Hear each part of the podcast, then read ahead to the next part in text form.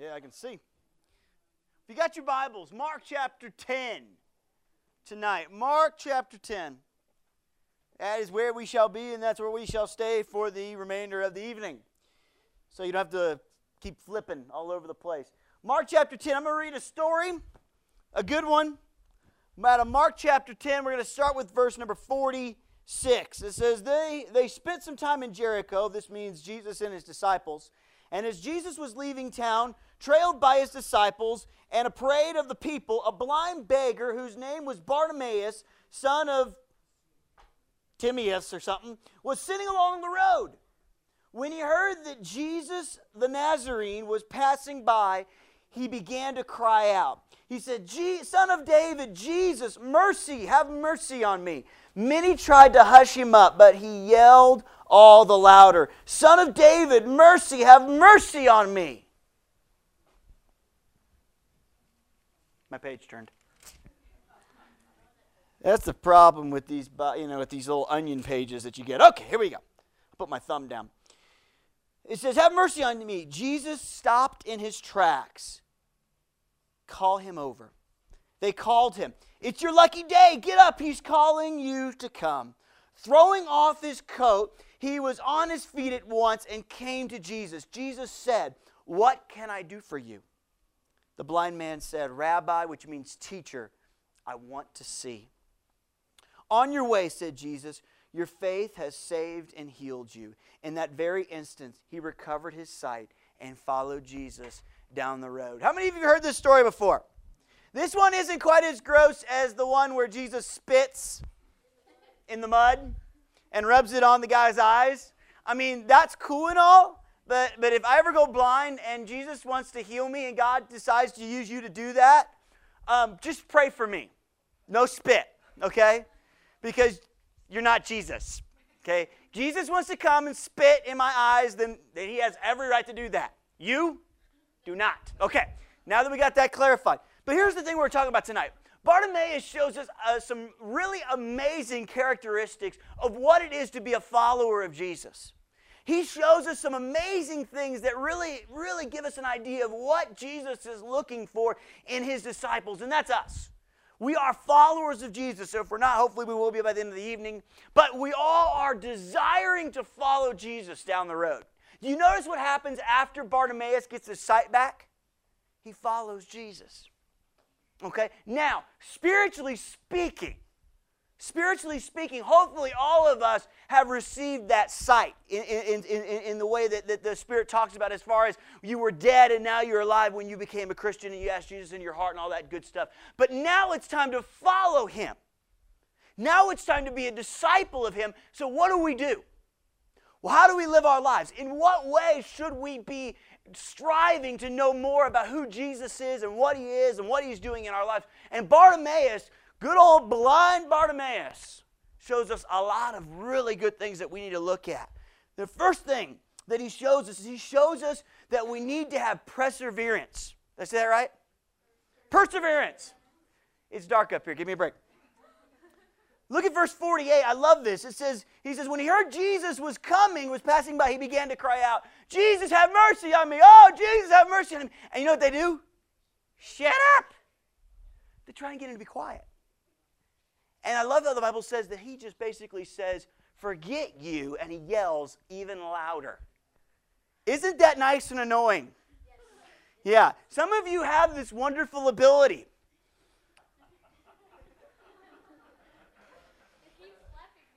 I don't, I don't know why, Matt. I don't.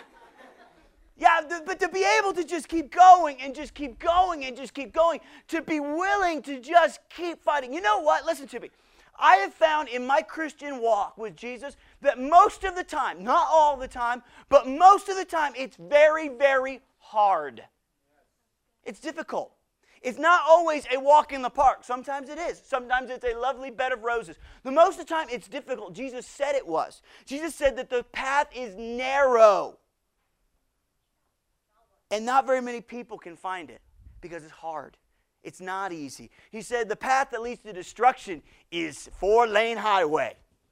But the path to Jesus is tough and it's not always going to be easy. And there's going to be times where you in your life are going to have to be willing to basically say, Yeah, this is hard. Yeah, this is difficult, but I'm going to keep fighting through this. I'm going to yell all the louder, even though everybody else is saying, Shut up. And that's tough. And that's hard. And that's difficult. But there's a point where you have to have what?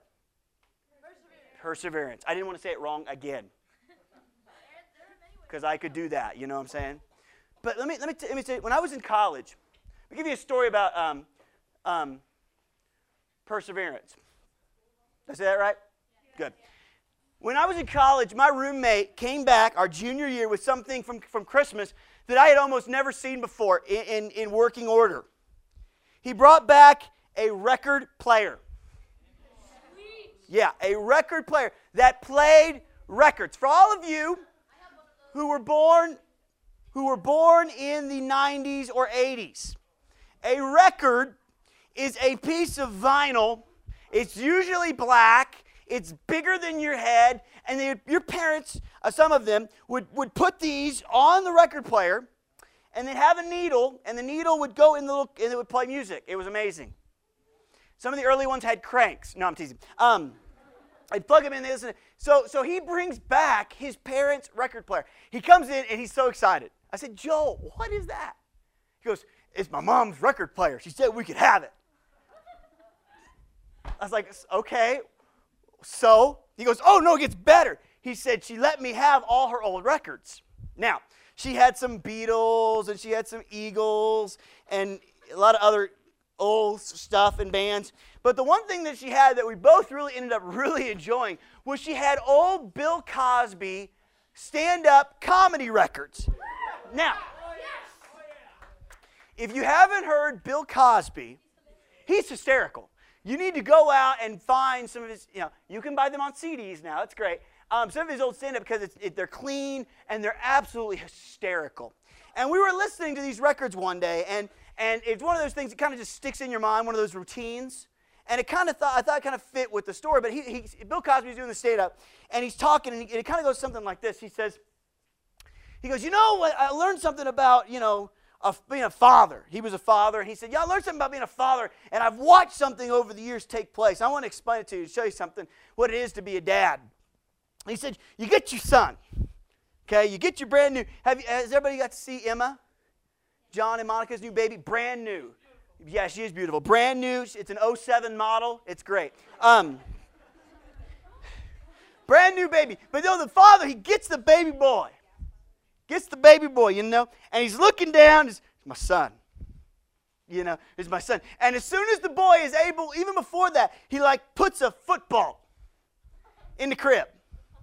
And, and before the baby can walk, he's trying to teach the baby how to make a spiral, you know, and, and catch the ball, you know. So as the kid gets older and older, you know, he keeps teaching him, okay, you know, this is the playbook, and this is how this works, and this is offense, and this is defense, and come in, run into me. And the kid runs up, and the kid, poof, and the kid falls down, you know. That's okay, stand back up, get back up, run into me. Ah, poof, and the kid falls back down. It's great. And this goes on and on and on, and then he gets older for pee wee football.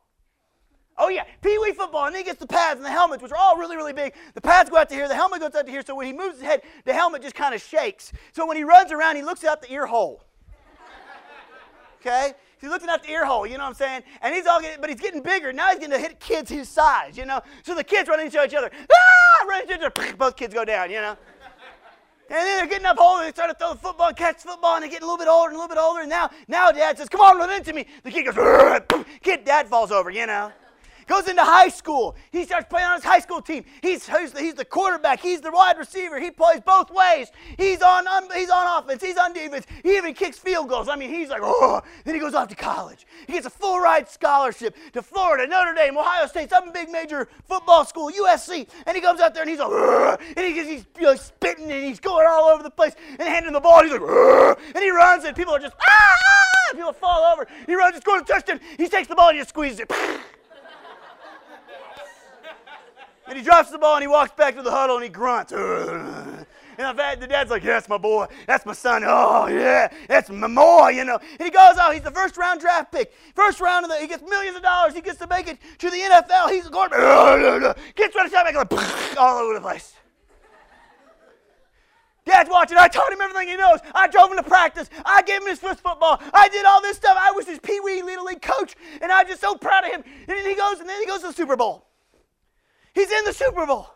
He's running for a wide receiver. They hand the ball. He's take off. He's running. He's running. They try to tackle him down. He goes and he goes around. He goes, scores a touchdown. They win the game. Everybody goes crazy. He's on the bench. He's so excited. They take the camera. They pan it to this boy. This boy that his father has put through all the time, all the effort. The boy looks, he smiles, and he says, Hi, Mom.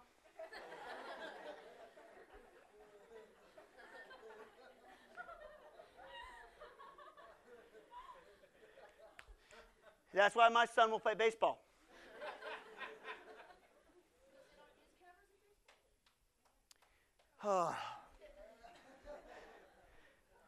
you know, we have to kind of be, listen to me, we have to kind of be like that father.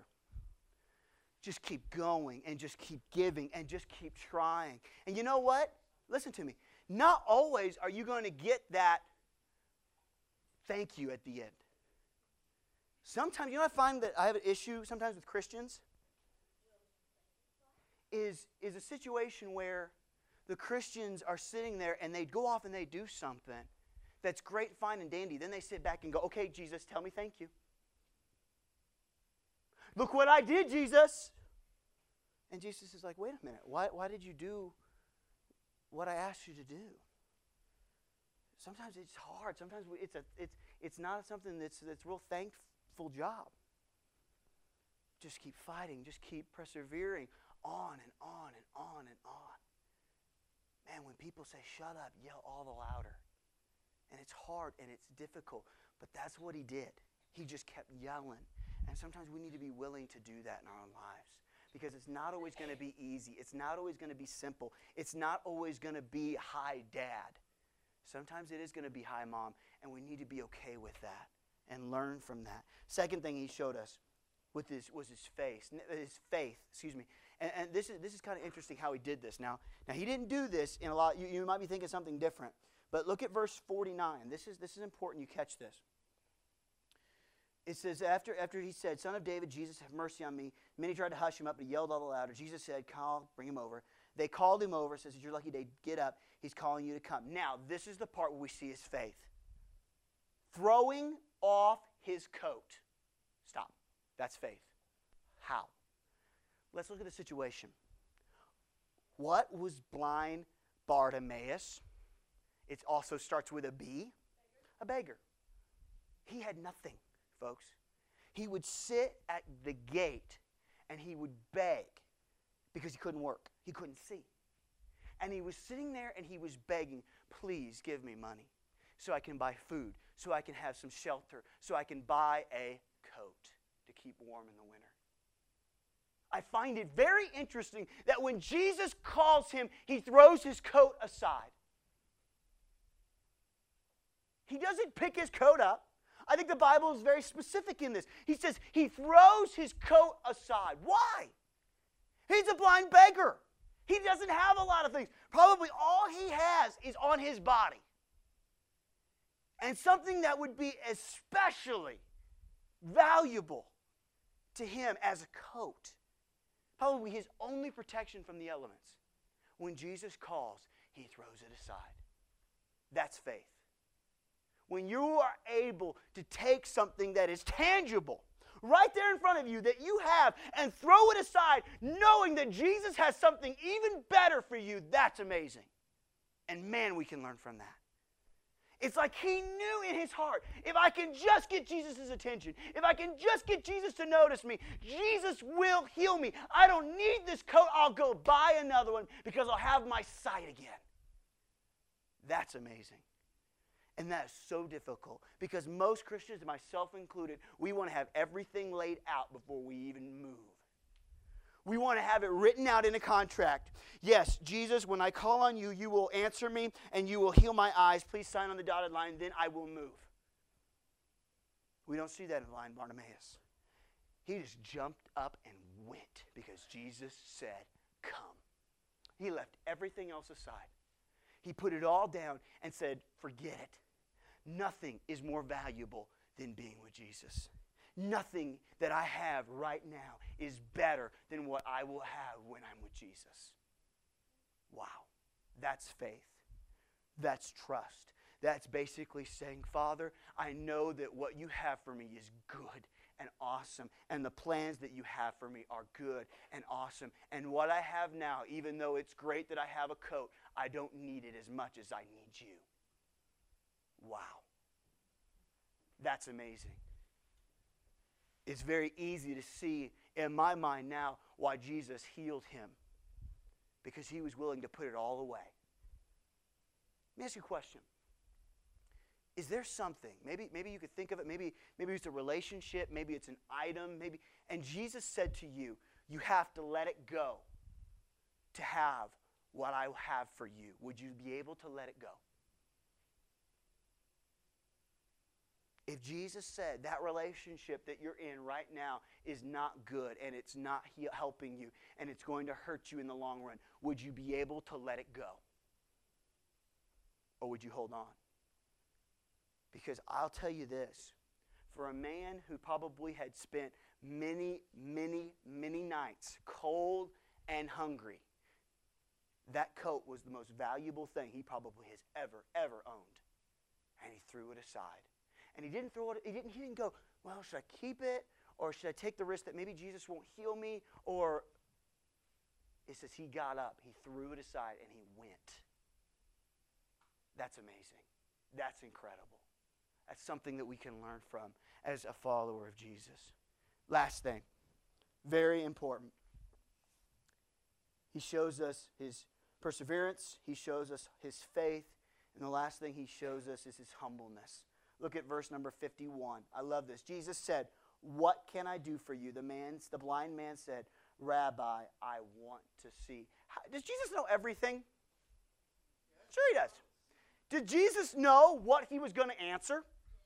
Sure. So why Jesus ask? He wanted to prove a point. What's that? What? Bartimaeus? What about him? He had faith. He knew that, didn't he? Jesus knows everything. He saw it. Listen, he saw it when he left the coat. Why did Jesus ask? Do you ever think about that? Why did Jesus ever ask a question? He knew the answer. Jesus wasn't like, uh, I'm omnipotent and all that stuff, but uh, I don't exactly know um, the answer to the question. He wants to hear your voice. What? He wants to hear what you have to say. You're very close. You're very close. And, and, and in another situation, in another teaching, you would be exactly right. But that's not the direction I'm going to go. Does that make sense? Okay. Listen, Jesus wants us, I believe this very, very much so. Jesus desires for us to articulate our need. Jesus doesn't need to know what we need. The Bible says that Jesus knows before we even ask or think it. It's for us. It's so that we will understand that we cannot do it by ourselves. That we need something bigger than ourselves. That we need to humble ourselves and say, Father, I need this. You don't think that's a big deal? Because I see that as a huge deal in many Christians' lives. They think they got it all figured out, they think they got it all wrapped up. And they don't need to ask Jesus for anything. That's called pride. And if you don't think that's a problem in the church today and in Christians today, you need to wake up because it's something that we deal with. And we need to get to the place, once again, where we understand that we need to go to Jesus and say, Jesus, I can't do this on my own. I need this. Jesus asked, What can I do for you? And he said, I want to see. He could have said anything he wanted. He could have said, Yes, I would like a, a, a new boat. He had to articulate his need. He had to humble himself down to the point where he said, Jesus, this is what I need from you. This is what I want from you because I can't do this by myself. Very important that we notice that. Emily and I got married in November. And one of the things that we did at our, at our reception was we wanted to have um, a dance. Okay? And so we had a, dance, and we were very excited about this. And, and so we decided that it would be a good idea. I, we went over to, I went over to Emily's house one night before we were married. And, and, and there was a couple there that were friends of, of, of ours and, and especially friends of her parents. And, um, and uh, they came over and they were going to help Emily and her dad learn to dance because they were going to do a father daughter dance. Okay? So, so they come over and we had dinner and it was really great and fun. And then it was dance time. So Emily goes and she puts on her, her shoes that she's going to wear and they're putting on music and they're trying to figure out music. And I'm just kind of sitting there watching. Because, see, I could dance. I had this all knocked out. I danced many times. Thank you. I danced many times before. I was all ready to do this. So, you know, we get up you know, and I'm, you know, Emily danced with her dad, and they did a great job. And then it's my turn, and I got to dance with Emily, you know, and Gail was the woman's name. Gail's, whoa, Aaron, you're really good dancer. You know. You know, I'm all moving around, you know, give her a little twirl, you know, you know, sweeping her off her feet again, you know, making her realize how wonderful I am. And that's not funny. Um, and we're dancing, we're having a great time, you know, and, and so we dance, and, and Emily's, oh, okay, you know, let's, can we stop? I said, sure, you know. So we, we get all practiced up so we're ready to go.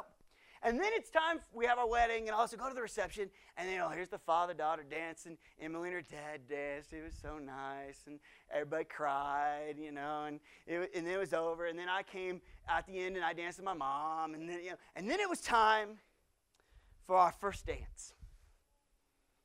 You know, and I've been to many weddings and I watched these people dance. I thought, you know, that'll be me one day. And it was finally my turn. So Emily and I get up on a dance floor. I'm all, yeah, I'm a dancer. I'm a watch, I'm a dipper. You know, I was all excited, you know, I was gonna twirl and everybody was gonna go, ooh, that's you know, golf clap, you know. and we get out there and our song started playing. Our, our song is is You and Me by uh, Lifehouse. And so we go, we played this song. Here's the song, you know, do do do. You know, the guitar starts or whatever, and we start dancing. And then something happened to me that has never happened to me before. I froze. Look, I, I, I, I make my living talking out to you people. Being in front of crowds and doing things has never fazed me. I mean, I've never, I, I don't, I don't get nervous. I don't, I'm just, I'm just so used to it. I'm just not, it doesn't faze me at all. Some people, it's like, you know, they'd rather die than get up in front of people, public speaking. And I'm like, you know, whatever, great, let's do it. And so I get out there and I just froze. I completely forgot what I was doing. And I looked at Emily and I said, I don't know what I'm doing. I mean, Emily's like, no, you know, I mean, like, you're supposed to know. I, you know. And I'm like, no, I'm serious. I, I mean, I didn't know what to do. And I'm like, I, I mean, I completely forgot. And so we just ended up doing this. You know? When I was like, I was going to take her around and we were going to do this and I was going to twirl her and all this stuff, and I've just completely spaced it. And I mean, I'm like, I don't know what to do. I don't know what to do, you know. I'm like, should I twirl her? And then I'm freaking out. I'm going to step on her dress, you know, because I did that once, you know, and that was not good. And so I'm sitting there and we're, we're trying to do this dance, and we got through it. And I even did a, a twirled her once, and everybody even went, oh, you know. The good thing about dancing in front of most people is most people don't know how to dance. So it's easy to fool them, you know, into thinking that you know somewhat what to do.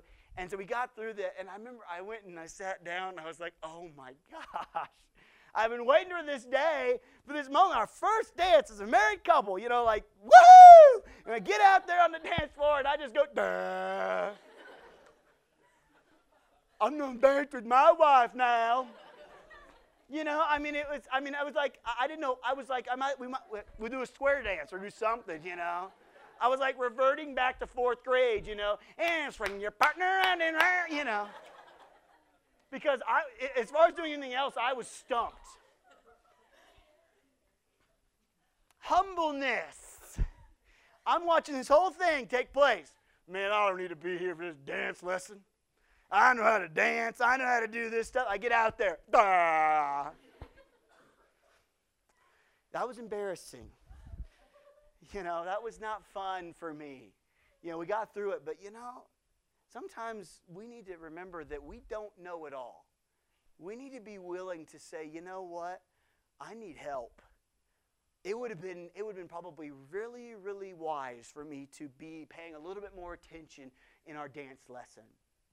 But instead I thought I got it. I thought I could handle it. I thought I knew it. And then I got out there and felt kind of foolish. And I think Jesus, in a lot of ways, is saying, man, th- there's something important about humbleness, about being willing to go to our Father and expressing our need for something. Okay?